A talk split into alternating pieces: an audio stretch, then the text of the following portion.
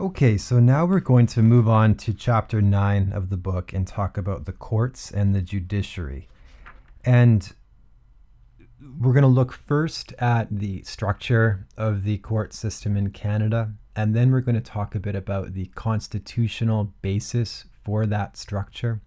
And then we'll talk about the uh, appointment process to the courts as well as the principle of judicial independence.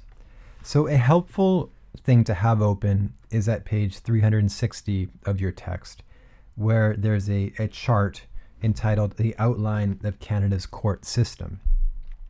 And what you'll notice right at the outset is at the very top is the Supreme Court of Canada, and it's sort of all roads lead to the Supreme Court of Canada. The Supreme Court of Canada is the final court of appeal on all matters in Canada. This is distinguishable from the United States, for example, where the United States Supreme Court is only the final court on federal matters, but for a purely state matter, the states have their own final court of appeal, their own state Supreme Courts. In Canada, the uh, state equivalent would be the, pro- the provincial uh, superior courts. And these courts, as well as the federal court, all uh, have appeals that lead to the Supreme Court of Canada. And so you'll see that at the very bottom, there are provincial and territorial administrative tribunals and federal administrative tribunals. We're going to get into that more when we talk about administrative law. But what is important to look at is one step above, and leaving aside the, the military courts, which is a, a specialized thing that I'm not going to get into, you have the provincial and territorial courts. Now, these are the provincial and territorial statutory courts. And we'll get into the distinction between statutory and superior courts in a second when we talk about the uh, constitutional basis for the court system. But these these courts then go up to the provincial and territorial superior courts. So that is the BC Supreme Court, the Alberta Court of Queen's Bench, the Ontario Superior Court. And that court then goes up to the provincial or territorial courts of appeal, the British Columbia Court of Appeal uh, for our jurisdiction, and then that goes up to the Supreme Court of Canada. And you see the federal side as well has a similar structure. The federal court and tax court are the two federal trial level courts. And then these go on appeal up to the Federal Court of Appeal, which goes up to the Supreme Court of Canada. So you could trace any case on this chart. You could find it would start at either a provincial or territorial administrative tribunal, a provincial or territorial court, or a provincial or territorial superior court. Those are the places it could start. And then they would go up to the next level, then up to a court of appeal perhaps, and then up to the Supreme Court of Canada if leave is granted. So let's break down a bit more what these different courts are. So the provincial or territorial courts that are noted at the bottom of the hierarchy, these are statutorily created courts.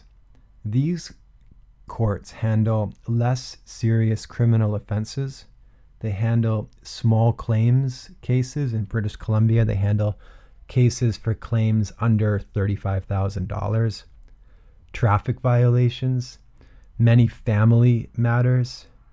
Um, youth criminal court is in the provincial courts, and judges of these courts are appointed by the provincial government.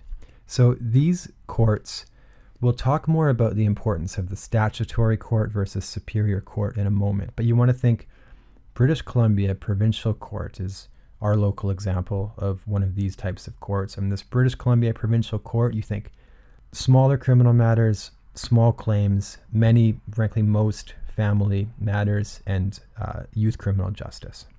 The next level up is the Superior Courts, British Columbia Supreme Court. And these superior courts have inherent jurisdiction. Inherent jurisdiction of the superior courts means that they can hear any case at all unless there's a statute that explicitly takes away their jurisdiction to hear that case. They hear the most serious criminal and civil cases. Um, serious criminal cases, including murder, jury trials, must be in the superior courts. Civil cases where the amount sought is over 35,000. So, frankly, many, many civil cases wind up there. Uh, divorce and custody cases, more serious family law cases. And they can also hear appeals from the provincial courts. So, if you are unhappy with the provincial court decision, you can appeal to the Supreme Court. You move up a level. In British Columbia, you have the British Columbia Court of Appeal. This is an appellate court. It hears appeals from the British Columbia Supreme Court. And you sit in panels of three or five judges. Um, some decisions require leave to appeal, interim or interlocutory decisions, that is, not final decisions. The types of decisions that the courts make along the way in deciding a case often require leave to appeal, whereas final decisions do not require leave to appeal generally. And judges here are appointed by the federal government, not by the provincial government. So it's the prime minister, uh, the minister of justice, who makes the recommendations, and the appointments are made by the governor general. You also have the federal court, which is a another statutorily created court, and it has jurisdiction to hear generally claims against the government of Canada. Uh, some civil suits between private parties in federally regulated areas like maritime law, patents, trademarks, and judicial review of administrative decisions by federal decision makers. So we'll get back into administrative law, judicial review in a subsequent class. But the federal court has quite a bit of work that is done in the judicial review context. So if you're unhappy with a decision that is made by the executive, that is the federal executive, somebody acting pursuant to a federal power and you want to challenge that decision, you're going to go to federal court to do so. Judges, not surprisingly, there are also appointed federally. And then the Federal Court of Appeal uh, hears appeals from the federal court and also from the tax court, which deals with people who are unhappy with tax decisions. The Supreme Court of Canada, this final court of appeal, is established by the Supreme Court Act generally requires leave to appeal. There are some cases you get an appeal as of right. Generally, that is when there's a criminal case and there is a dissenting judgment within a criminal case. But otherwise, you need to show that your case has public importance. And most cases where the lawyers seek leave to appeal uh, are not successful usually leave is not granted. I've personally been counsel on quite a few leave to appeal cases, and I have never won when I'm asking for leave to appeal, and I've never lost when I'm opposing leave to appeal. So it's a the deck is very much stacked against granting leave to appeal. It's ultimately this question of can you show that it is a matter of public importance? And um, this is a question that's answered based on looking at, you know, are there two different uh, courts of appeal? Is the Ontario Court of Appeal and the BC Court of Appeal in disagreement about something? Is this a novel question that really is going to fundamentally affect the legal system as a whole? Uh, and also, there are some times where a judge just has an idea that an area of law requires a bit of revisiting, and they will grant leave to appeal in perhaps a less striking case, but because there's a purpose behind it. Um, we mentioned also the Supreme Court of Canada hears references.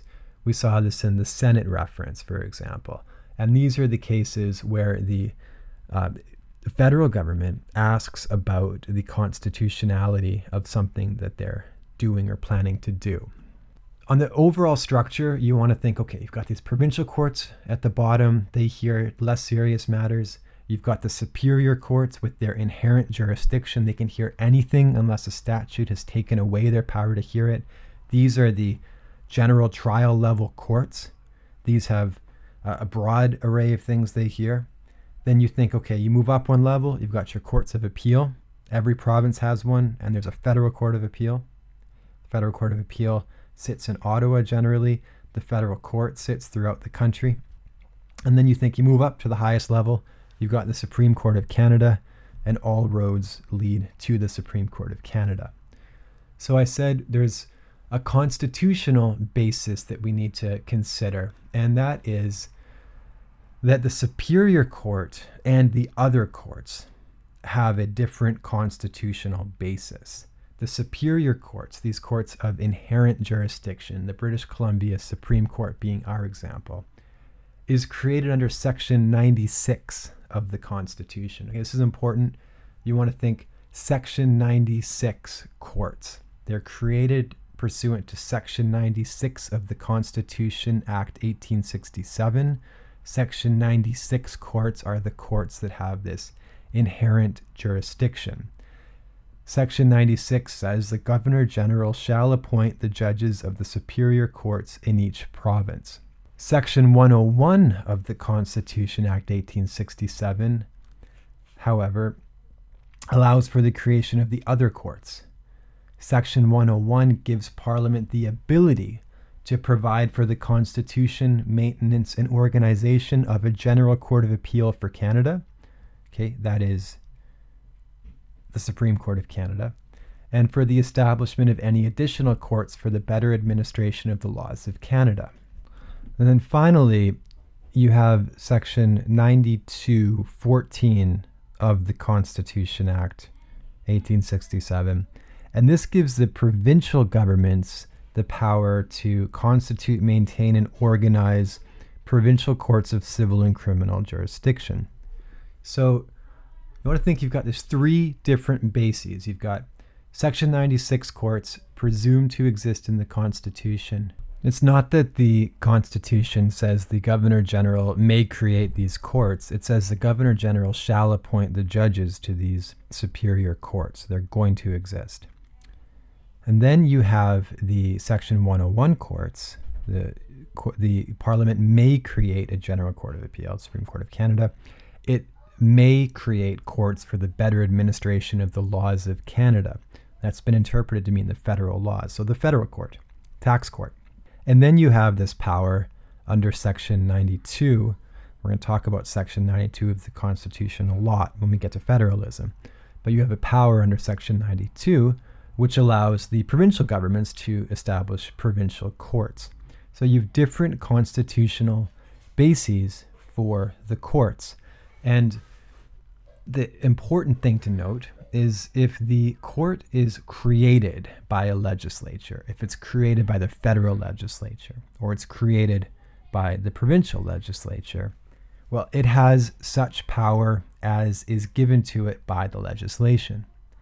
If it's not, if it's the Section 96 court, there's nothing that gives it its legislative power. So rather, that's where the idea comes from that it has this inherent jurisdiction. Its jurisdiction is plenary. This comes from the British model, and this is the theory upon which these courts operate that they can order anything unless a statute specifically takes away that power. And even if it does, they have the ability to review that statute to see if it was valid in taking away their power. And if there was a statute that would take away so much power from those courts that they would no longer be of the same type as was contemplated in the Constitution, the courts will strike down that statute. They'll say, nope, you've gone too far. You've taken away too much power from a Section 96 court. This won't stand. This statute is unconstitutional. They guard their own jurisdiction by saying that any statute which takes away too much of their power, too much of their inherent jurisdiction, cannot stand. So then you want to think really three different types of trial level courts. You have the provincial courts created by the provincial legislatures pursuant to their power set out in Section 92 of the Constitution. You have the courts of the superior courts of the British Columbia Supreme Court with that inherent jurisdiction, which is contemplated and implicit within Section 96 of the Constitution. Not created by statute, it's implicit within the Constitution that there will be such courts. And then you have the Section 101 courts created by the federal parliament. And this includes the federal court and the Supreme Court of Canada. Supreme Court of Canada is optional. And what's interesting, though, is that the Supreme Court of Canada is optional in that it didn't have to be created. But as we'll see later on when we discuss the uh, Nadon case about the appointment of Justice Nadon, the existence of the Supreme Court of Canada has now been constitutionalized through section through the Constitution Act 1982, which contemplates a constitutional amendment being necessary to change the composition of the court. So it was optional, it was created, now it's been constitutionalized. You're not going to be able to abolish the Supreme Court without a constitutional amendment now. So, how is the appointment process governed in Canada? Who gets to be a judge of these courts? Well, with respect to non Supreme Court of Canada appointments, any lawyer with more than 10 years at the bar may apply to the Commissioner for Federal Judicial Affairs Applications are considered by an independent judicial advisory committee. And these applications are extensive. I had a couple of colleagues at Department of Justice who uh, applied to be judges, and they told me about they came in every Saturday for two months and worked all day on their application process. And you can see these applications, um, their answers online for recent appointees. So you can see this the types of considerations that go into um, deciding who's going to be a judge. There's not, however, a advice and consent requirement like there is in the United States. You hear in the U.S. these battles over confirming judges in the Senate, right? There's no, there's no equivalent thing. It is the discretion of the executive to appoint judges. And this has led to criticism that you're ultimately uh, getting towards a system of political patronage for judges. Now, I don't agree that that's the case, and I think that generally speaking, Canadian judges are very well qualified, and the degree of political influence vis a vis who gets appointed based on um, some political litmus test or something like that really hasn't taken root in Canada, generally speaking people are appointed to the courts on merit. I can say that with, you know, I'm glad to be able to say that as a general rule. But it doesn't mean that the system is immune from criticism, that there is a political uh, patronage angle. So the next thing I'll do is I'll play a clip from a parliamentary debate. This is a member of parliament, uh, Wayne Easter, who questioned the current Minister of Justice at the time, Peter MacKay, on his record of judicial appointments. This is from February 2015. Mr. Speaker, let's come back to the Minister of Justice who seems to uh, believe that judicial appointments under his preview are to place friends into high placed, high paying jobs. Nine judges appointed, six as friends. His best man at his wedding, his best man's wife two past Conservative vice presidents of riding associations, former vice president of the Nova Scotia PC Association, friend from law school. Why the ethical lapse, Mr. Speaker? What happened to integrity in terms of appointing judges? Or is the minister just exercising patronage heaven for his friends? Honourable Parliamentary Secretary to the Minister of Justice. Mr. Speaker, perhaps the honourable member doesn't know how the judicial appointments process works, so I'll help him out. Uh, every uh, person that applies for judicial appointment must go through judicial advisory committees in their in their area. Uh, it's only upon the recommendation of those committees that persons are appointed to the, and they are independent, are appointed to the bench. And Mr. Speaker, our judicial appointments are based on one criteria and one criteria only. That is whether the individual is qualified for the job, determined on merit and legal excellence. So you see that the system, though in my opinion it's not been abused to any great extent, is subject to criticism because it does not have a a check as against the decision of the executive to appoint judges. And if indeed there was to be a executive who were to you know attempt to put in judges based strictly on political considerations, um, maybe some wedge issue or, or some something like that, there wouldn't be a Senate or there wouldn't be a body that could have the formal power to stop that. The only way to stop that would be through the political process, through an election. And so that leads to the criticism that there's a lack of transparency. Now, where I think there's a much more valid criticism of the Canadian judicial appointment process is a lack of diversity. Between 2009 and 2014, only three of 191 judicial appointees were not white. That's an abysmal record. That's 1.6% compared with 20% of Canadians at the time who are visible minorities. There has never been a person with an Aboriginal background to sit on the Supreme Court of Canada. Lorne Sossin, a now a judge of the Ontario Superior Court, previously a well known law professor, Judge Sawson wrote in 2016 Canada has never had Supreme Court justice, a Supreme Court justice who is Indigenous, who is from a visible minority, who has a religious background that is not Christian or Jewish, or who self identifies as other than heterosexual. Suffice to say, the Supreme Court of 2016 simply does not reflect the Canada of 2016, not even approximately. So, to summarize, do I think that there's a problem where unqualified people are being appointed as judges merely because of their political connections? No, not really. Do I think that there's a lack of transparency in the judicial pro- appointment process? To some extent. Do I think there is a glaring problem with the lack of diversity in the judicial in the judiciary? Absolutely.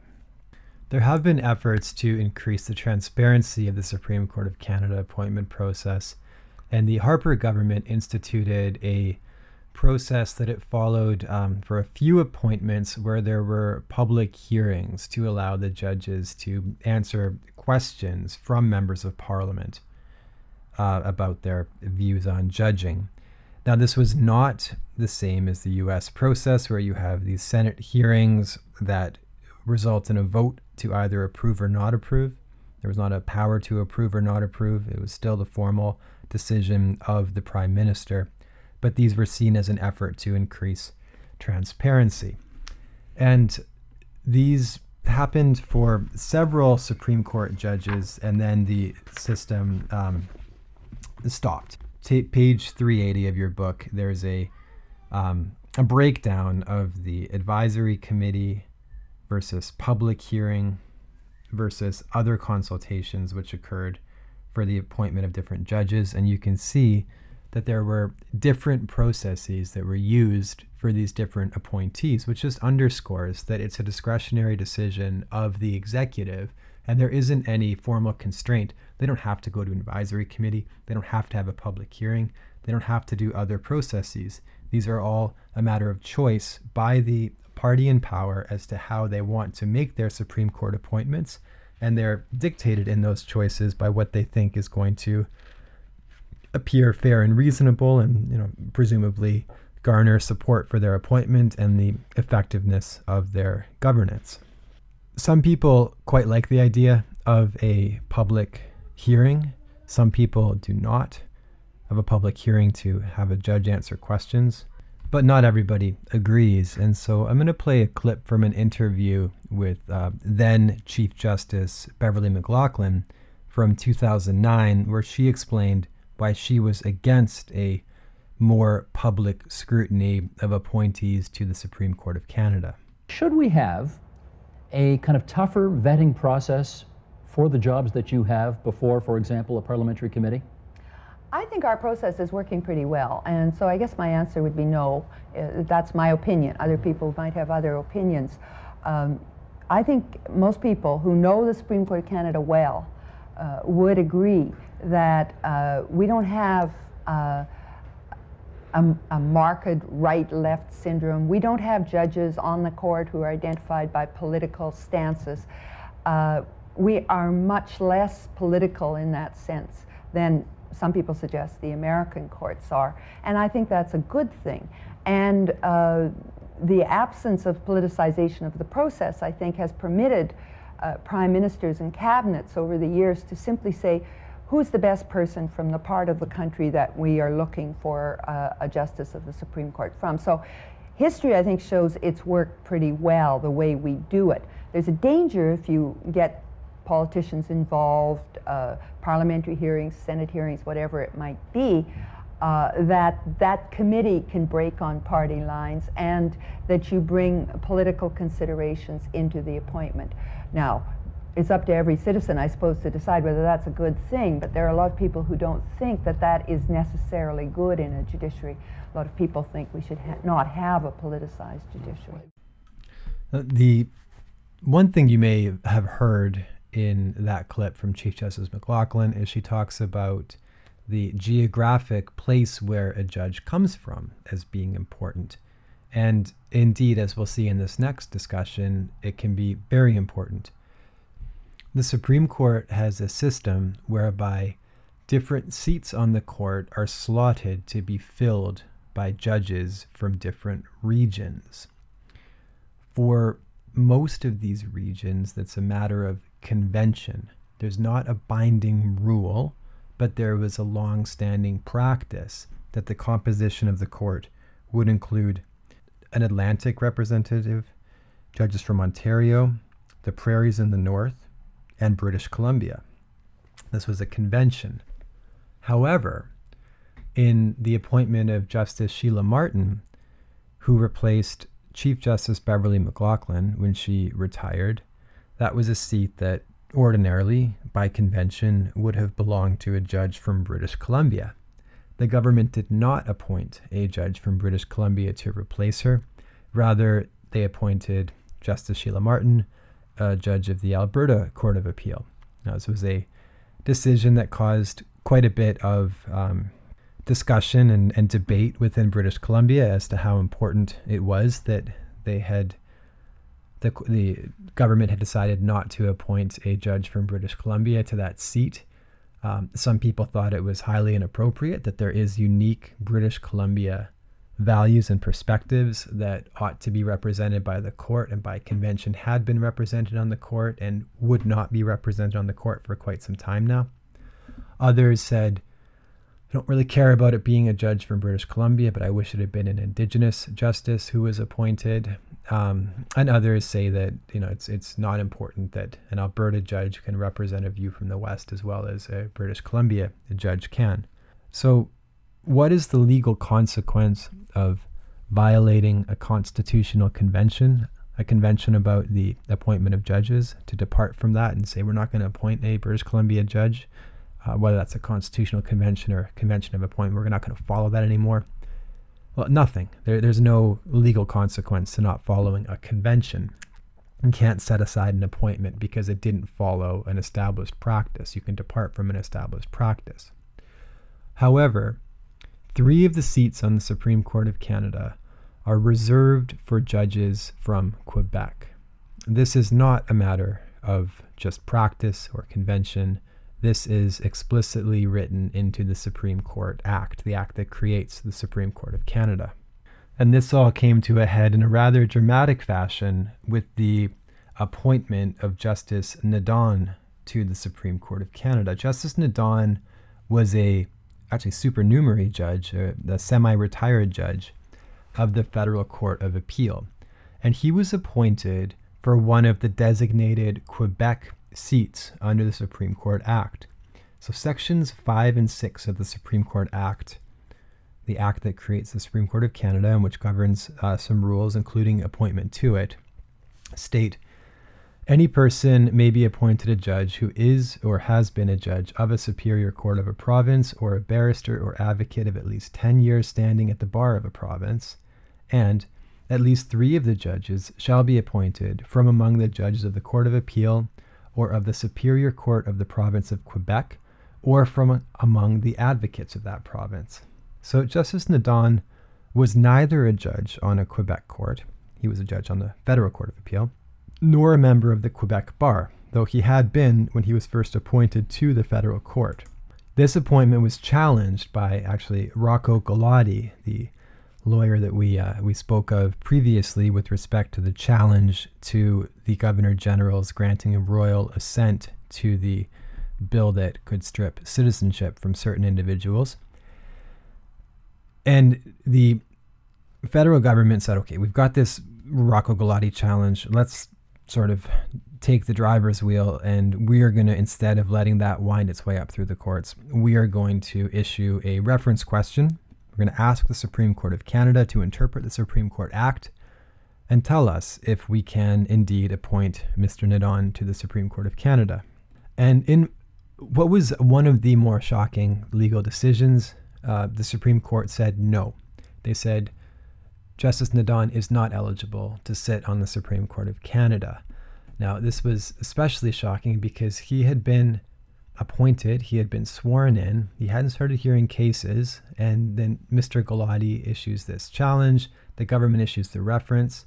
So he is um, effectively walking around. He's at the court, but his colleagues decide that he can't sit with them. It's it was was quite the quite the result, and the reasoning is that the court said that by specifying that the three judges with by specifying within the Supreme Court Act that the three judges shall be from among the judges and advocates the plain meaning excludes former judges or advocates.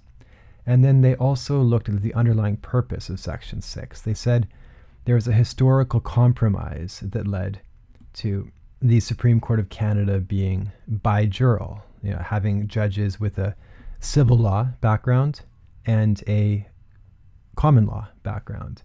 And the purpose was to ensure that there was civil law expertise and representation of Quebec's legal traditions and social values, and to enhance the confidence of Quebecers in the court. So, the second issue was asked was, well, can Parliament just amend the Supreme Court Act to include individuals with at least 10 years of practice experience at the Quebec Bar? And the court said no. And they said that's because of going back to Section 101 of the Constitution Act, which allowed for a General Court of Appeal of Canada. And this became the Supreme Court of Canada. And then section 41D, this is getting in the weeds a bit, but in the Constitution Act 1982, the it says that changes to the composition of the Supreme Court of Canada would require unanimous consent and a constitutional amendment. So while the Supreme Court was merely sort of an option in 1867, it became contemplated explicitly within the Constitution Act of 1982. It became constitutionalized in 1982. And so, to change the Supreme Court Act, to change the rules about uh, where the judges had to come from, what connection they had to have to Quebec, would require a constitutional amendment. So that's going to conclude our discussion of the Supreme Court and the judicial appointment process. And so the main takeaways you want to have are that this is a discretionary matter given to the government, that there's no formal check on who can be appointed apart from the requirement of 10 years call to the bar, that they have um, put in different processes through the years, but these are optional and can be departed from.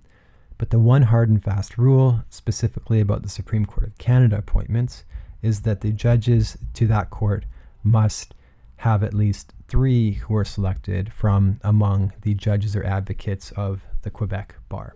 You can depart from the conventions about taking somebody from BC, but you can't depart from the rule that you must take somebody either from the judges of Quebec or the advocates of the Quebec bar.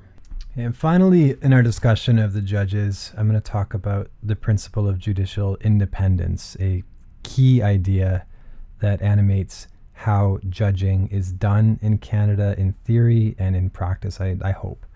So, judicial independence is the freedom to render decisions based solely on the requirements of law and justice. It requires the judiciary be left free to act without improper interference from any other entity. That's from the BC and Imperial Tobacco case from 2005, Supreme Court of Canada. This is constitutionally required. Section 99 of the Constitution Act of 1867 says that judges shall hold office during good behavior and shall be removable by the Governor General on address by the Senate and House of Commons. So there's a process for the Governor General to remove judges, but as long as there's good behavior, they shall be judges. It can't be at the basis of a political whim or a disagreement with a decision that's not bad behavior to justify removing a judge. The Constitution requires they shall be judges as long as their behavior is good. Section 11D of the Charter of Rights and Freedoms, we'll talk more about it, says anybody charged with an offense has the right to be presumed innocent until proven in law in a fair and public hearing by an independent and impartial tribunal. So again, this presumes judicial independence, fairness. And furthermore, this has been found to be an unwritten constitutional principle that judges will be fair and independent that extends to all courts hearing any kind of case. So, how do you guarantee judicial independence? Well, the courts have said there are three things that need to be there in order to allow an independent judiciary to exist security of tenure, financial security, and administrative independence with respect to the management of court business. Security of tenure, what does that mean? Well, judges cannot be dismissed before the age of retirement of 75, except for misconduct or disability. Before a judge is dismissed, there must be a judicial inquiry to establish cause. The judge must have an opportunity to be heard, and then a resolution of the House and Senate is required before a Superior Court judge can be dismissed. Under the Judges Act, the Canadian Judicial Council, the CJC, investigates complaints about federally appointed judges and makes recommendations to the Minister of Justice regarding their removal. And this is exceptionally rare.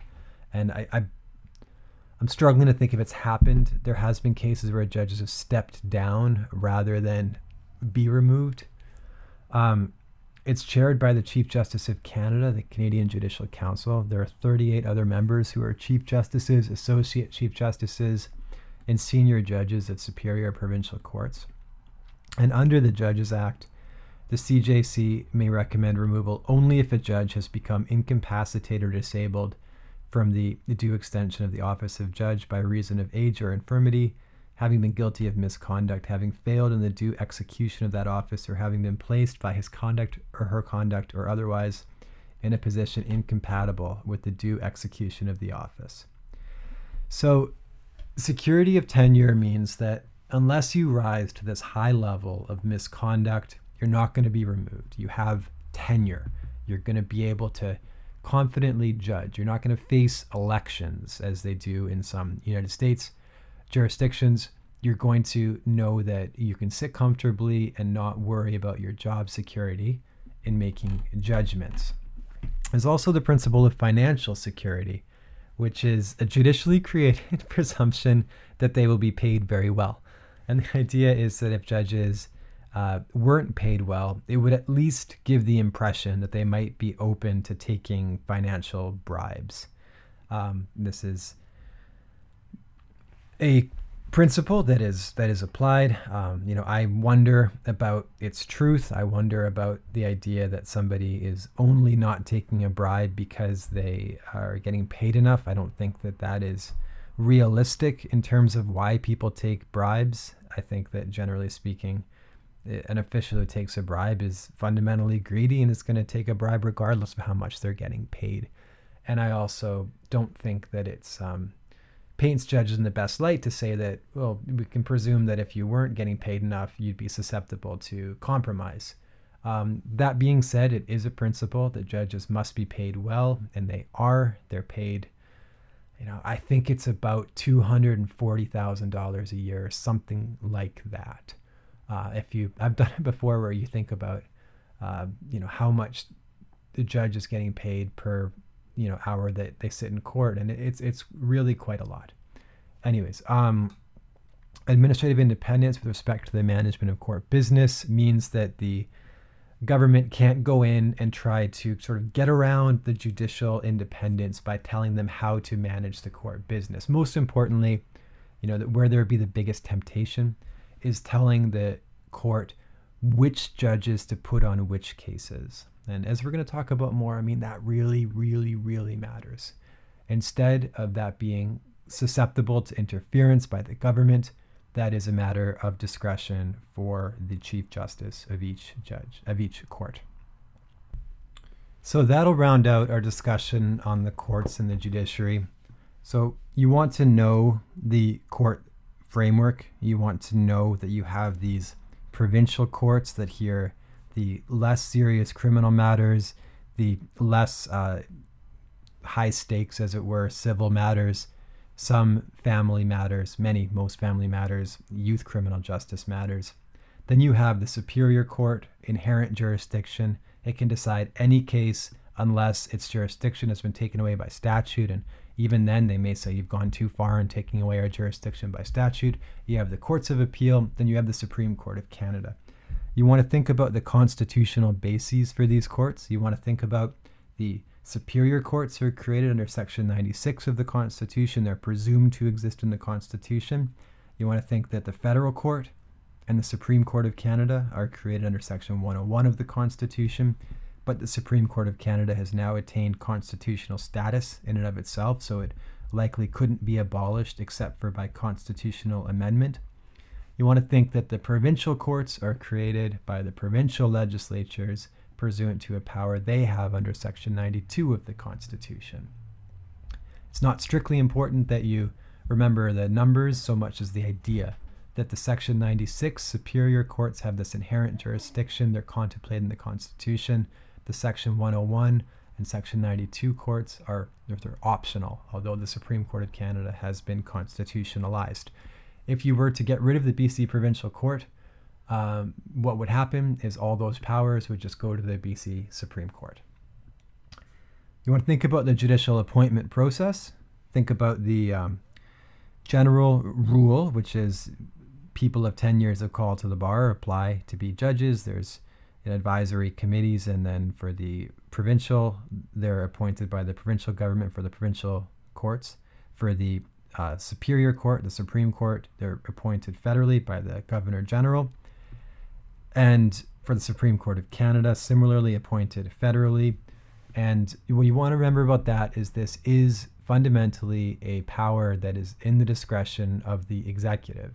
They don't have to get Parliament or the Senate or anybody else to agree with their appointments, so long as they satisfy the minimum requirements, which is just 10 years call to the bar, except for exception at the Supreme Court of Canada level, where for those three Quebec seats, the person has to be from among the current judges or advocates of Quebec. Then you think about judicial independence. What is it? Why is it? Well, what is it? It's the idea that judges need to be free of outside influence, both in fact and in appearance. And it's a guarantee that you're going to have a uh, impar- impartial tribunal, is the idea. That's a guarantee provided to you in the Constitution, both explicitly and implicitly. And it's got those three components that you're going to have security of tenure. You can't be fired for just any reason. Security of remuneration. You're going to get paid a lot. And you're going to be free from interference with respect to the administration of the court. So that's our discussion on the courts and chapter 9. The next and final podcast of today is going to be a brief introduction to statutory interpretation.